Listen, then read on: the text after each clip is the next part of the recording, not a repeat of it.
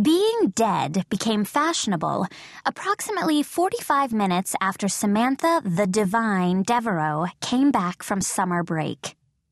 Although stylish as ever, there was still something off about the Divine Devereaux. She strolled down the hall wearing a cleavage bearing top, a miniskirt, and stiletto heels. Her long blonde hair had been freshly highlighted. But unlike after previous summer vacations, Samantha didn't have that sun kissed Cabo glow. Her skin was, forgive the phrase, dead white. A large silver pendant hung around her neck, but I couldn't get a close look at it. I wasn't the only one trying to sneak a peek, because heads turned more than usual as she strutted down the hall. Get out of my way, Daisy!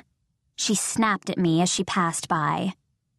She was only slightly hampered by the coffin she was dragging behind her. At first, I thought it was a giant wheelie backpack. But my clue came when Penny Edwards, who could have brought home a gold in social climbing if it were an Olympic sport, rushed up to Samantha. Where did you get that? Coffin, Samantha supplied helpfully. Mort's mortuary, burnished mahogany, scaled to size for those of us with petite frames. I could have sworn she eyed my thighs with a look of scorn. Lined with satin? Penny asked. She recoiled in horror. Silk, of course. Of course, Penny tittered.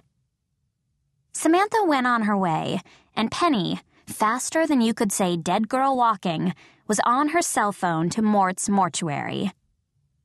After first period, I saw Mr. Amador, our principal, talking to Samantha in the hallway, so I loitered long enough to eavesdrop.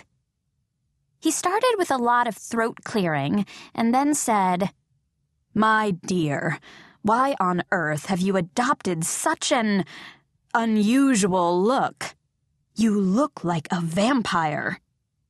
The preferred term is undead, or, if you must, living challenged, she said, nose in the air.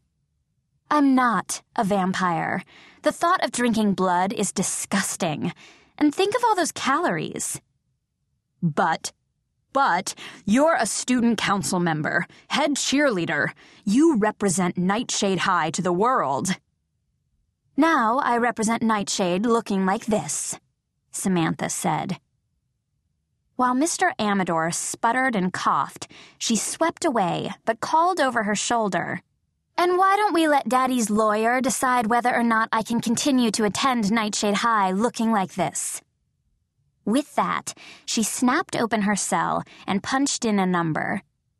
Interesting that she had Daddy's lawyer on speed dial. After Samantha lawyered up, Mr. Amador had no choice.